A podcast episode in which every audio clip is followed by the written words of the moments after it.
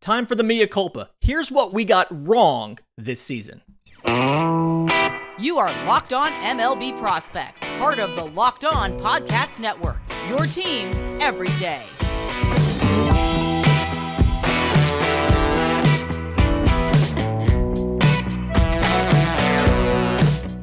Yes, welcome on in to Locked On MLB Prospects, your home for all things minor league baseball. I'm your host, Lindsay Crosby, freelance baseball writer and podcaster, and thank you for making this your first listen every single day. We're proudly part of the Locked On Podcast Network, where it's your team every day. And today's episode is made possible by our friends at Bird Dogs. Go to birddogs.com slash MLB or enter promo code MLB for a free water bottle with any order. You won't want to take your bird dogs off, we promise you.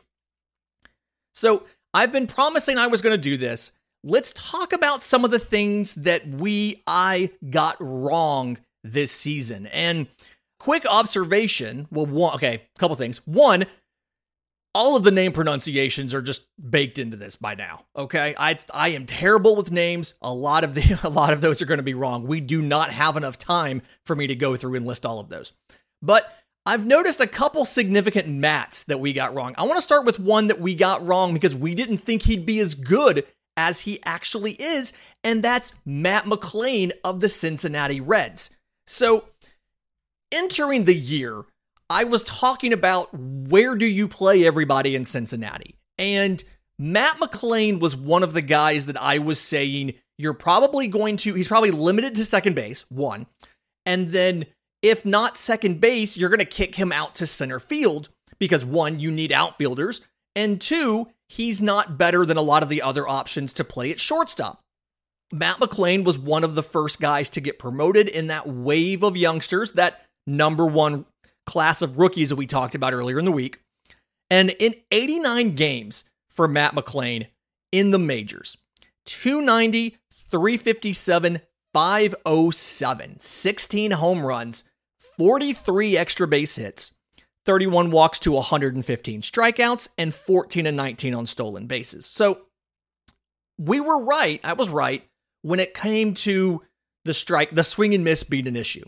But the power's been a lot better than we thought it was, and the defense has been a lot better than we thought it was going to be. So when it came to the power, my concerns with Matt McLain was that he was not going to be selective enough to optimize the power potential that he had, which I thought was not quite necessarily average to above average. I thought it was below average to maybe average. This sample, 89 games, is statistically significant enough. He's seen 1,600 pitches in the majors.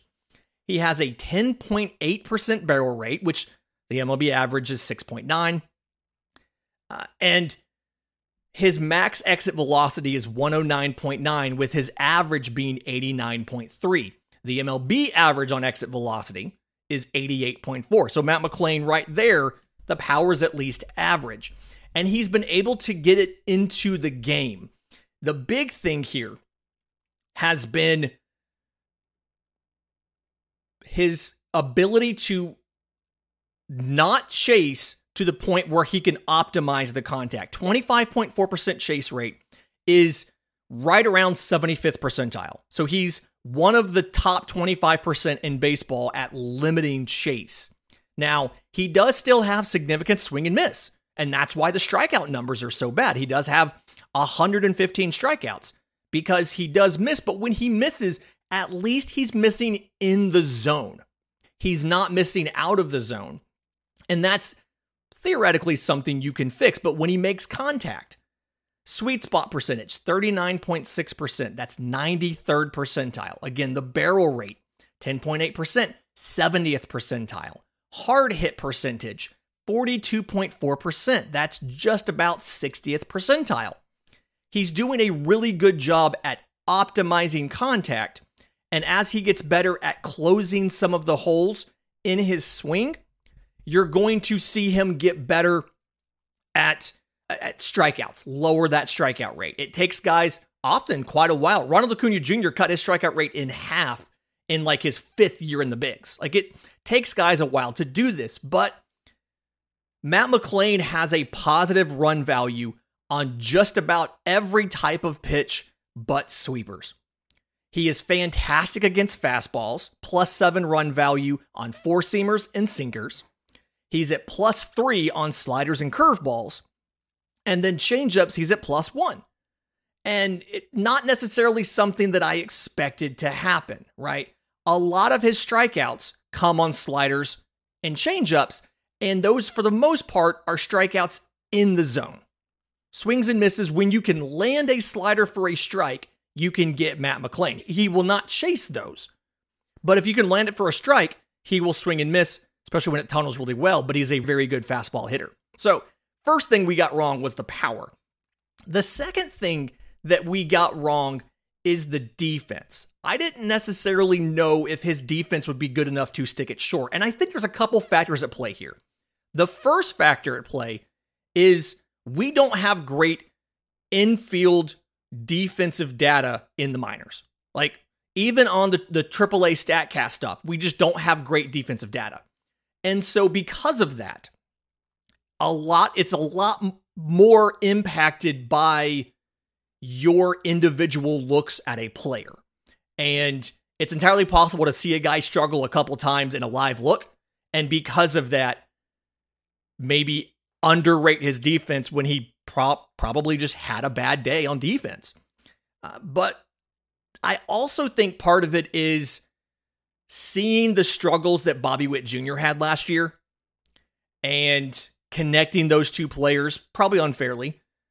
And so I was you know, underrated his defense a bit from a perspective of speed, 90th percentile sprint speed for Matt McLain. His range is 77th percentile. His arm strength is above average, which it's been stronger than I thought it would, 86.3. It's been better than I expected.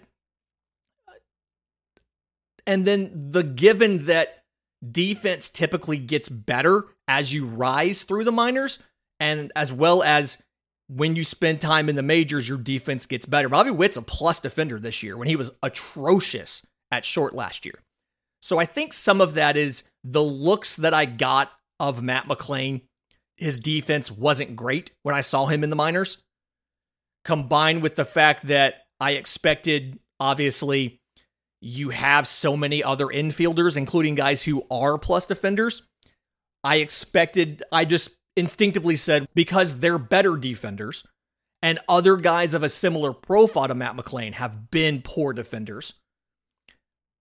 I'm prob I probably was a little too low on Matt McLain's defense. Apologies to Matt McLain. He's supposed to be coming off of the IL sometime soon.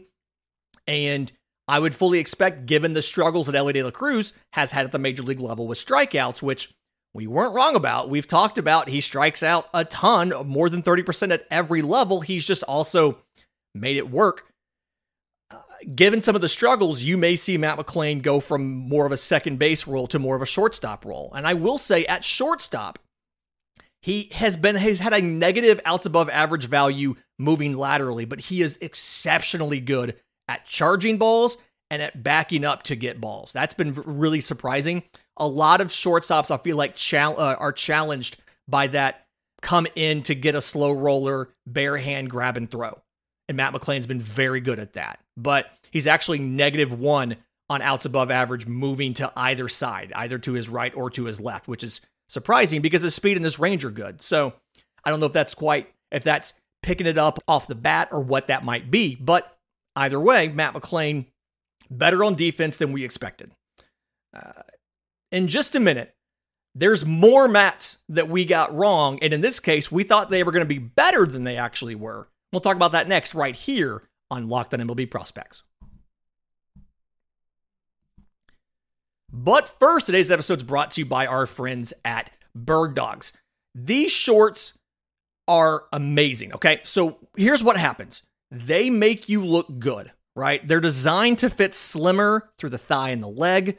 So all of the time you've spent in the gym, you're doing your squats and all of that, it pays off. They fit like a Lululemon short does, but significantly cheaper. And obviously, they fit better than regular shorts because it's not that thick, restrictive cotton. This is their unique cloud knit fabric. It looks like khaki, but it stretches. So you get that slimmer fit. You don't have to sacrifice your ability to move.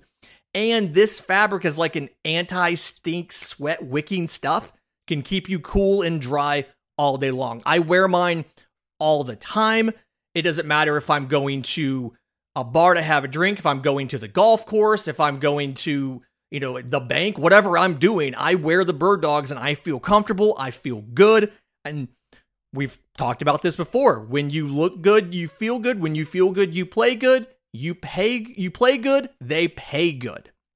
Go to birddogs.com slash MLB or enter promo code MLB at checkout for a free Bird Dogs water bottle with your order. That's birddogs.com slash MLB for a free water bottle at checkout. You will not want to take your bird dogs off. Today's episode is also brought to you by our friends at DoorDash. You've trusted them to bring you your favorite favorites. You've trusted them to bring you your favorites from restaurants when you've been home late at night and you have the you have the munchies, when you're too busy to make lunch and you're working from home, whatever it may be, you've trusted them to bring you restaurant food. Now they can bring you groceries as well. If you're having a thing on a Saturday morning and you realize, hey, we don't have any syrup for our pancakes, we're out of coffee creamer, you can use DoorDash grocery delivery to take care of those last minute cravings conveniently. Or if you just don't have the time to drive to the grocery store and spend an hour walking through all of the aisles to get your stuff, you can go online, order it from DoorDash, and they will bring it to you when you want. You just sit back and you get quality groceries just like you picked them yourself. Get 50% off your first, first DoorDash order up to a $20 value when you use code LOCKEDONMLB at checkout. It's a limited time offer, terms do apply, but it's 50% off up to a $20 value on your order with no minimum subtotal and zero delivery fees when you download the DoorDash app in the App Store and enter code Locked on MLB. Don't forget, that's code Locked on MLB for 50% off your first order with DoorDash. Okay, so there's a couple different mats that we struggled with and we maybe overrated them a bit. And the first one, and this is hard because he was a prospect of the pod, Matt Mervis first baseman for the Cubs. We were really fired up for Matt Mervis to get promoted. You'll remember we had the hashtag free Matt Mervis. It was a big thing with our friends over at Locked On Cubs. And Matt Mervis struggled at the major league level. And that's putting it politely. 27 games, so about a month's worth of play. Not the end all be all for a sample, but a month's worth of play in those 27 games 167, 242, 289. Three home runs, five extra base hits, eight walks to 32 strikeouts. He didn't struggle in AAA. Okay. His stats, not uh, 97 games in AAA Iowa. 287, 404, 537. Very close to a 345 slash line. 21 home runs, 45 extra base hits, 65 walks to 96 strikeouts, 2 or 3 on stolen bases. And digging into it a little bit more, what we missed with Matt Mervis was how he was getting his hits in AAA versus how he was not getting them in the bigs. Okay. So he's not chasing, he's actually chasing less in the majors than he chased in AAA. AAA chase rate this year, 29.9% for Matt Mervis. Major League Baseball chase rate for Matt Mervis, 28.4. So he chased less in the majors than he chased in the minors. And when he got a hold of one, he absolutely crushed it. Average exit velocity of 91. You'll remember average is 88.4. His max was 111.8. The power's there. His barrel rate was 13.8%, where the major league average is 6.9. But what we got wrong is he struggles to hit major league fastballs. Okay. His in zone contact rate in AAA, 83.2%. In the minors, I'm sorry, his, yeah, his minor league zone contact rate, 83.2%. In the majors, 76.7. And when you break down what it was, four seam fastballs up in the zone, sinkers down in the zone. Matt Mervis had a negative three run value on four seamers up in the zone, a 143 batting average with a 250 slug. He swung and missed 30% of the time on those. And then down in the zone, minus two run value on sinkers, batting average of 0.071.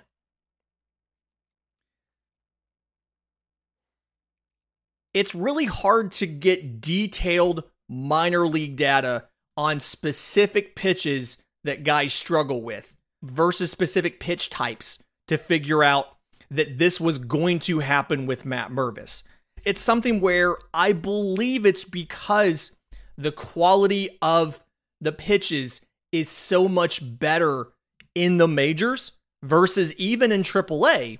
Because you'll remember, AAA is a lot of the guys that are there are guys that are still trying to make it back to the bigs or a bunch of quad A guys.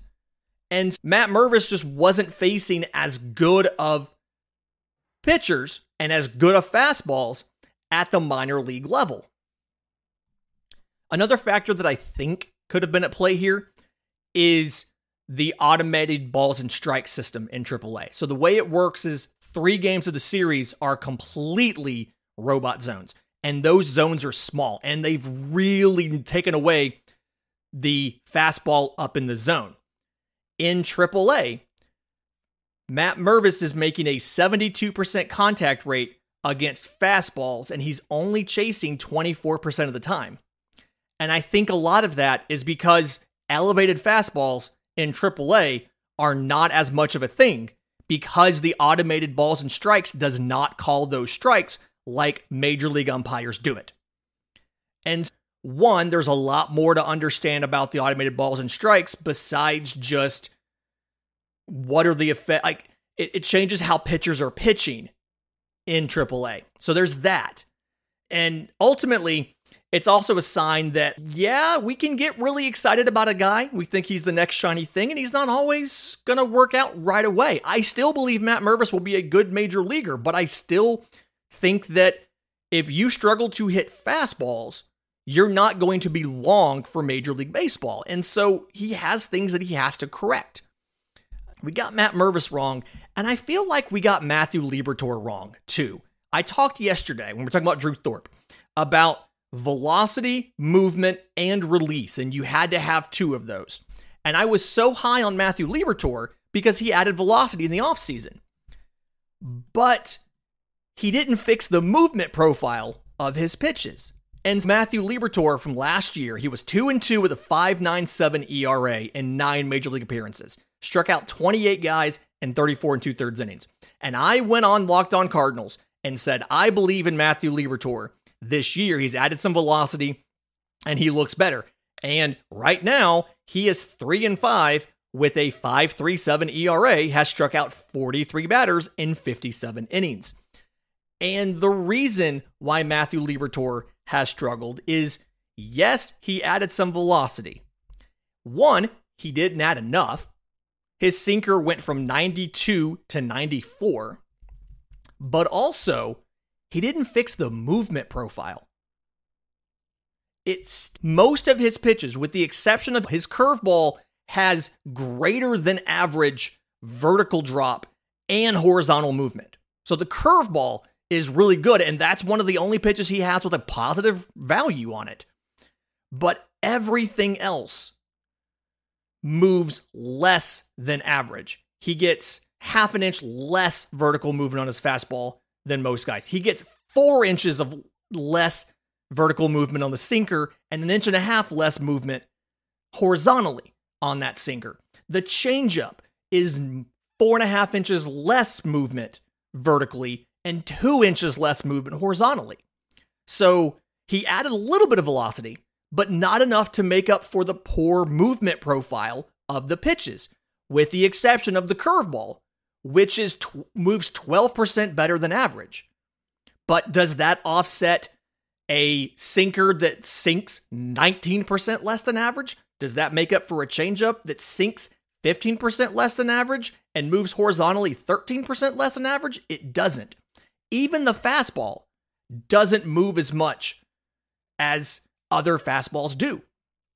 And so for me, it was that was a realization that, hey, I focused on velocity without looking at all these other things. And admittedly, it's hard to know about all of those other things until you see them in person, right?